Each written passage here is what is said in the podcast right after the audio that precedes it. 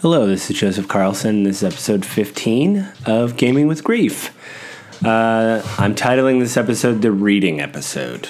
And I'd like to start every episode by saying that I am not a licensed bonded therapist. I'm just sharing my opinion. So if you've gone through grief or going through grief or going through something horrible, like if you're thinking of harming yourself or uh, doing anything illicit like drugs or alcohol, or you're thinking of drinking and driving, please don't do it. Uh, in fact, last episode, I mentioned there was uh, a phrase, it's okay to not be okay, and there was an organization that used that phrase uh, to basically, you know, tell people it's okay to not be okay, and also uh, to get the word out about their organization. The organization is called the National Alliance of Mental Illness uh, or uh, uh, NAMI or NAMI. I don't know how to pronounce it, but their slogan is "It's okay not to be okay." So I screwed it up, but I think I got the general idea.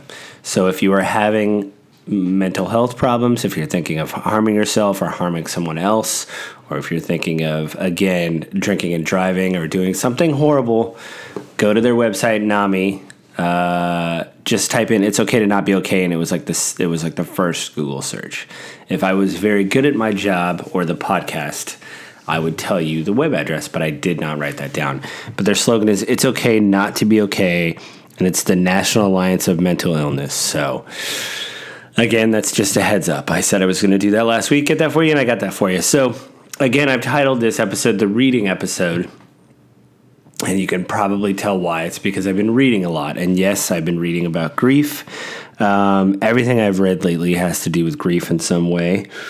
Um, my therapist weeks ago, probably months ago, recommended that I read a book called A Fine and Private Place by Peter S. Beagle that was published in 1960.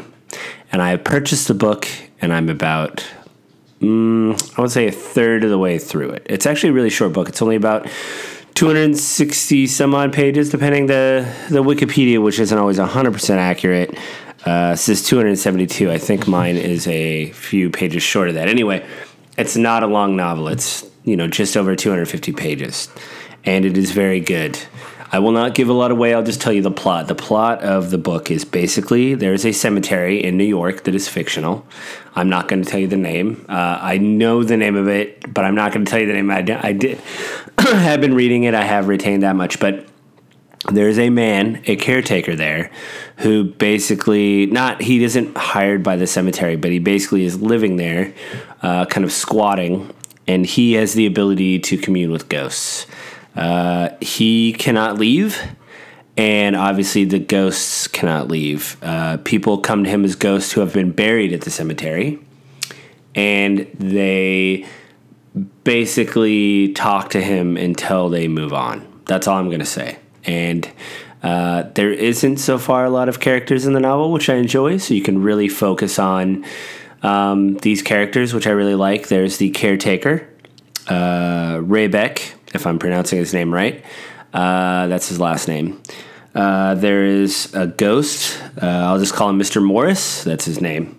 And there's another ghost. Uh, I believe uh, she just got introduced. I believe Alice. Um, and uh, there's another woman, Mrs. Clapper, who came to the cemetery, cemetery to uh, you know what? I'm screwing up all the names, I think, because I'm getting to the point where they're just introducing a few of these characters. Long story short, there's only about five people in the whole novel, and I enjoy that because it really helps you focus on these people or ghosts and kind of experience what they're experiencing with grief. And, uh, you know, everybody is grieved. Uh, the caretaker cannot leave, so he is grieved from that. Um, he's obviously made mistakes in his life, which I haven't got all the way into because I'm only about a third of the way through. Actually, I'm closer to about 100 pages, so it's about half. So, but he's slowly telling his story to these spirits that are visiting him, and you slowly start finding out more about the spirits because as they are spirits and they are on the earth in the novel, their memories fade. Uh, and they explain why. Again, I'm not going to give anything else away, but it is very good.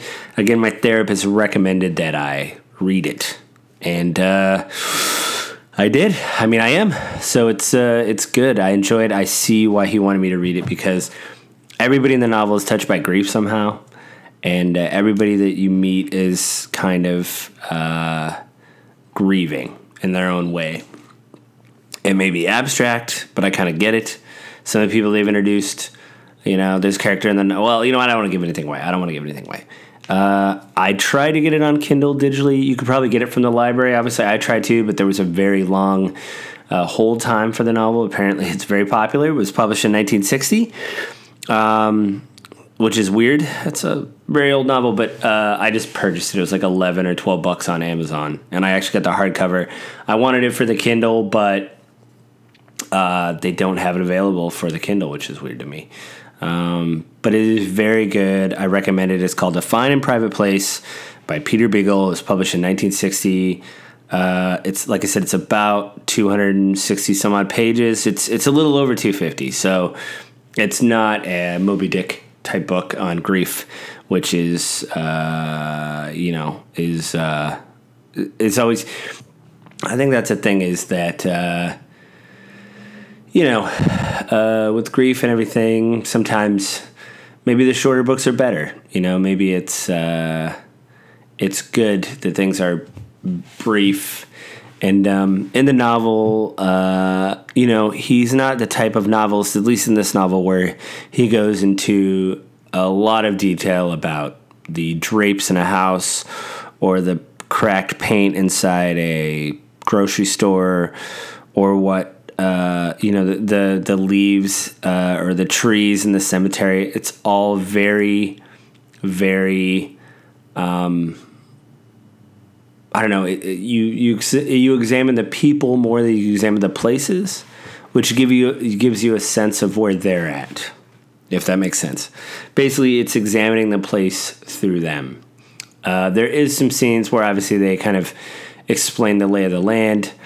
Um, and that is good. But it's he doesn't dwell on it. Um, I enjoy Lord of the Rings, but Tolkien sometimes talks about the shapes of the rocks and how the trees go and the and the, the streams running through, uh, you know, the hills of Middle Earth, which really sets a stage, obviously, for the novel, and you understand where everybody's going and what is happening.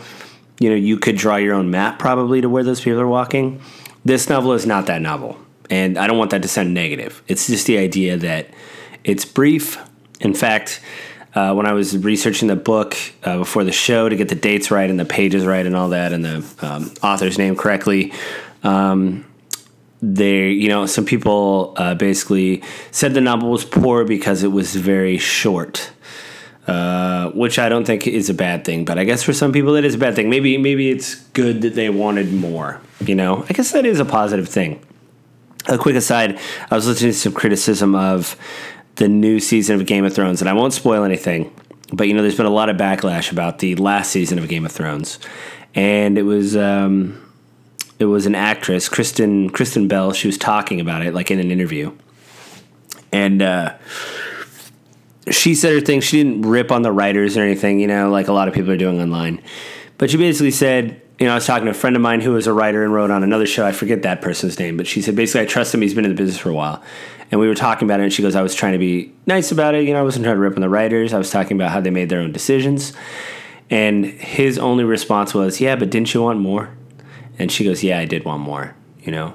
And so I think that's a fine line between people wanting more and, you know, closing a story to a natural conclusion. And I think so far from what I'm reading, I like the pace of the novel.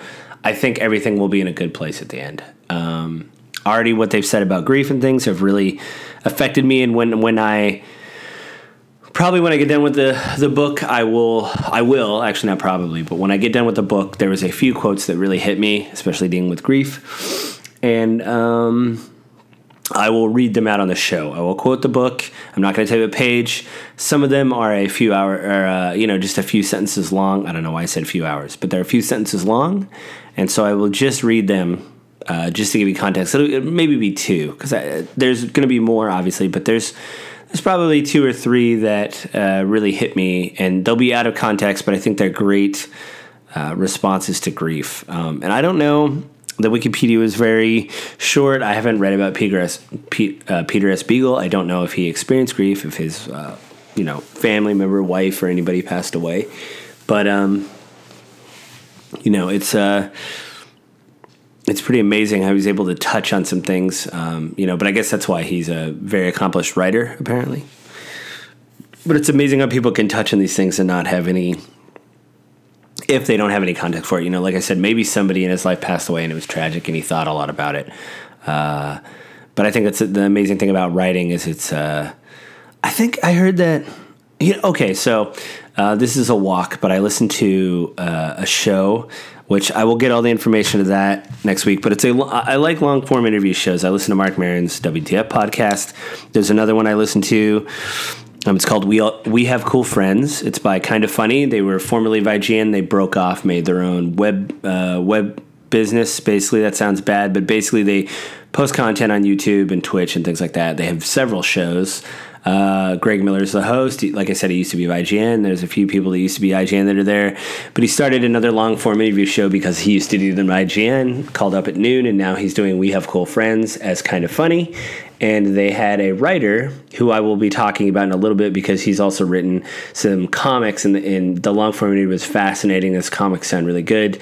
Um, but anyway, long story short, I will get the name of the the author of the comics, and um, I think he was quoting someone else.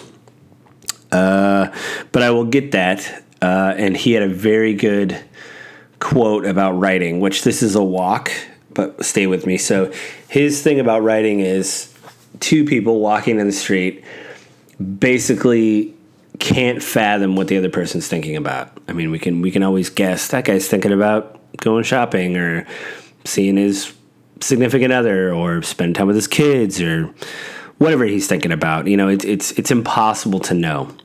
But when someone writes something that is so true to you and it hits you in your soul, uh, that is amazing. And that's what he said great writing does. It's almost taking a bridge between two people and connecting them through a common thought.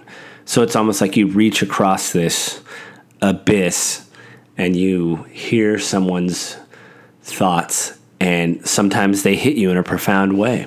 And uh, good or bad, profound can be good or bad. So, um, yeah, I think there's moments in this book where the quotes that he uses hit me in a profound way, and and, and he didn't know. Like he's probably passed. Again, uh, the Wikipedia doesn't really mention a lot about him. Uh, well, of course, I was just looking up the book, but um, it was kind of amazing to hear these, have these quotes written down, and they just hit you right, you know, right in the in, in the heart and in the head, and you think about them, and um, he had no idea that I would go through obviously what I did. I don't know what he's gone through because I, I didn't I'm a terrible host and I didn't research that. But um, you know, when when you can make that bridge between two incomprehensible things, your thoughts and my thoughts, or two people's thoughts, and they hit you, it's it's really great. Um, and that's what he's done. And I don't think I don't you know I'm hundred I'm about hundred pages in. I don't think it's just going to stop. I don't think there's any there's any less profound things happening, you know, in the rest of the novel. So um, yeah. So again, it's uh, the book's called A Fine and Private Place. Libraries, try that out. Try um, you know uh, you know just pick it up on Amazon. It was eleven bucks. It's a paperback. Uh, do that.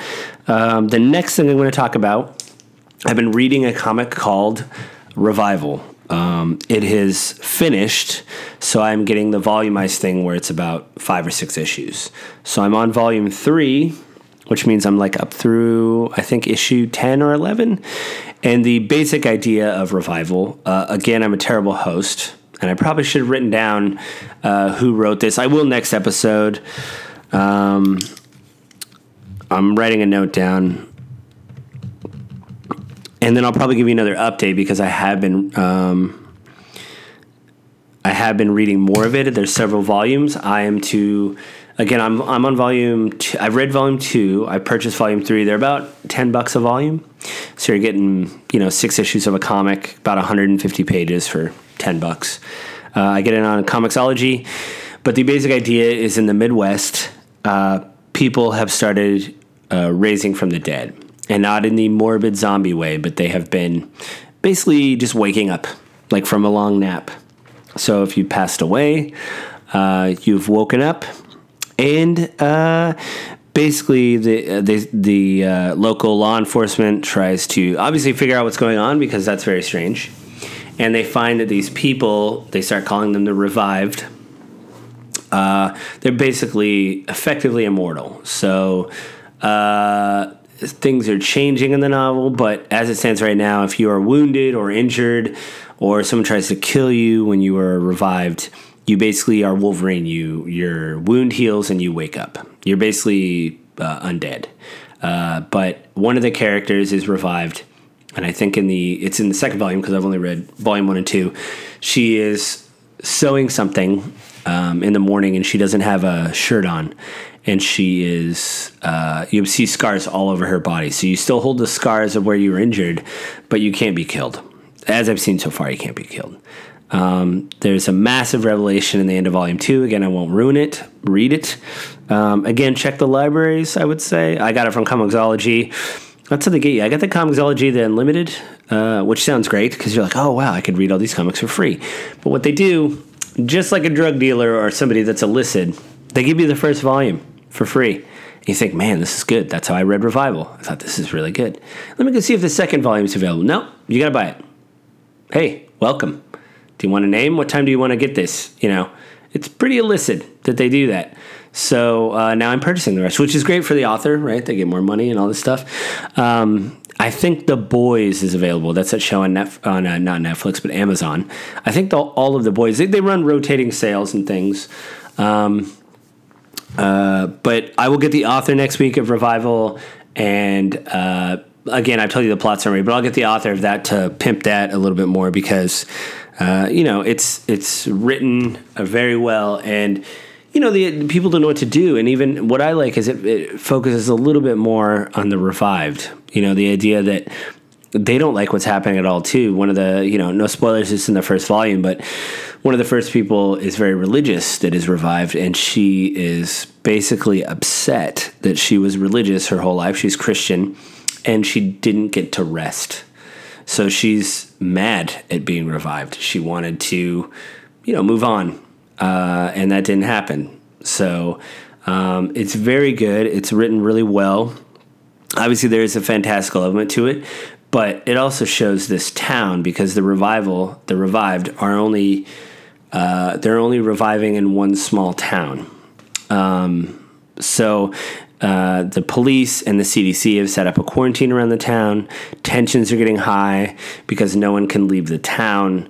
Um, you know, and some people believe it's Satan that's doing this, and you know, nobody knows what's going on, and so there's this tension there in the town of everybody trying to hold things together, and it's really good, and and I like it because it focuses more on. You know, whenever you experience grief, there's moments or periods, uh, like for me, where you think um, you want to see your loved one again, right? You miss them so much uh, you think to yourself, I, you know, I'd really just like to call my fa- father or mother, or in my case, I'd like to hold my children, um, but you can't.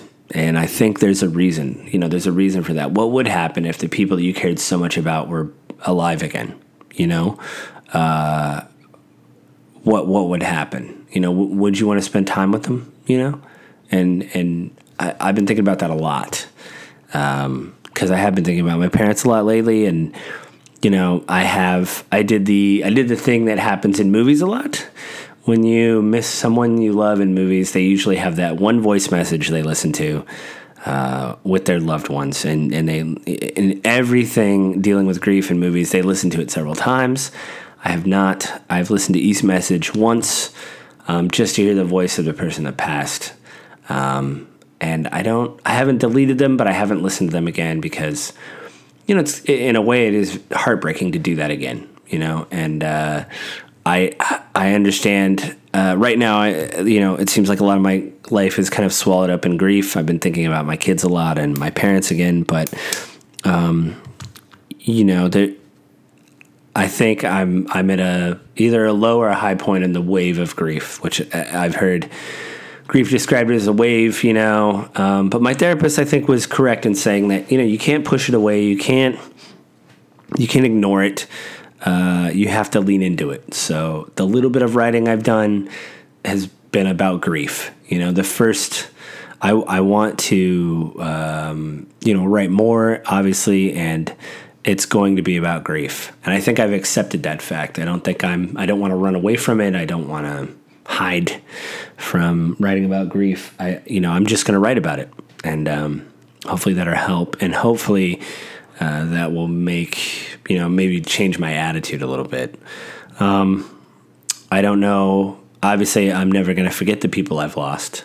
Um, like we talked about a few episodes ago with uh, Nora uh, Nora and uh, you know her podcast "Terrible Thanks for Asking" and her TED Talk. You know, you don't move on from grief; you move on with grief, and I think that makes it easier. Um, I've had, I've been listening to her podcast more. Uh, Terrible Thanks for Asking. I think I mentioned last episode. It is very well produced. You know, it's it's got a very serial vibe to it. You know, there's music interludes. They they go back and forth between interviewing people. They take quotes from people. Um, last episode I listened to was uh, two parents who had lost their daughter, who was only probably two years old, and it was a tragic accident. Uh, literally, of her sitting on a park bench with her grandmother in New York, and a brick from a nearby building just loosened from the building and, and hit their daughter. And she was two, and uh, she passed away. And it's a tragic, tragic accident, you know. Um, but like how random that grief can be, you know. Some, like I said in other podcasts and other episodes, that you know some people can, you know, uh, grief can be a long illness, so you can see it coming. You can see the people passing away. Uh, other grief can be quick, you know, someone's involved in a car accident or there's violence like a drive by, you know, something like that. Uh, these things happen and it's terrible. And it's how you, you know, deal with all that stuff. And um, that's kind of what I'm doing now. I, I don't know if I'm at a low point. I've just been thinking about loss a lot lately. Um, I'm going to see my therapist in a few weeks. He's out of town, so hopefully that'll help. Um, I don't feel you know suicidal or anything like that. It just has been I've been thinking about it and dwelling on it more. You know, um, so yeah, I did actually have a good weekend though. It's it's I'm recording this on, the Labor Day weekend. Um, again, this will post every Monday, and it'll be Labor Day this time, but it'll post on Labor Day at 7 a.m. on the morning on uh, www.gamewithgrief. I will leave the comments open, so if you want to drop a comment there, anything like that, let me know. Um, also, if you want to drop me a line, you can drop me an email at gwgjac at outlook.com or gwgpod04 at gmail.com. So you can drop me a line at both of those places. Uh, I will check uh, the old, uh, the past episodes for comments. If you want me to read it, I will read it. If you don't want me to read it, just write in the, you know, in parentheses or in the email somewhere, you know, do not read, please do not read. Um, again, uh, if you need help and you're thinking of hurting yourself or doing another line of coke or doing more heroin or shooting up or just drinking more uh, don't do it. Go get help. There's tons of organizations out there. People in your life do care. Um, you know people will really listen to you. Uh, if you're religious talk to your pastor uh, or not. Go to a secular therapist if you can. And um, you know be good to yourself. Everybody always says to be good to other people which is true. You know, you should be good to other people. Kindness. The golden rule: do unto you as, as you want. You know, you know, do unto you as you want done to others. I probably screwed that up. Um, but the idea is, you know, you'd be kind to other people. But I think you have to be kind to yourself too. You know, um, be kind to yourself. Be kind to other people. If you need help, please get help. Uh, read uh, a fine and private place. Uh, by Peter S. Beagle. If again, if you need help, go to the National Alliance on mental illness. Uh, it's a good resource. Go there. It's okay uh, not to be okay. And uh, check out Revival. Next week, I'll get you the. Uh, I'll get you the author's name and the the, the artist's name, and uh, I'll also talk about we have we have cool friends. I'll give you that author's name. He's written two. He's written several comics, but two I think on his own. One is finishing up, and the other one is just starting. And those I think are interesting concepts. And I'll I'm writing a note right now to get that info next week. Um, so until then, I'll see you guys uh, next week, and uh, you know, have a good week. Bye.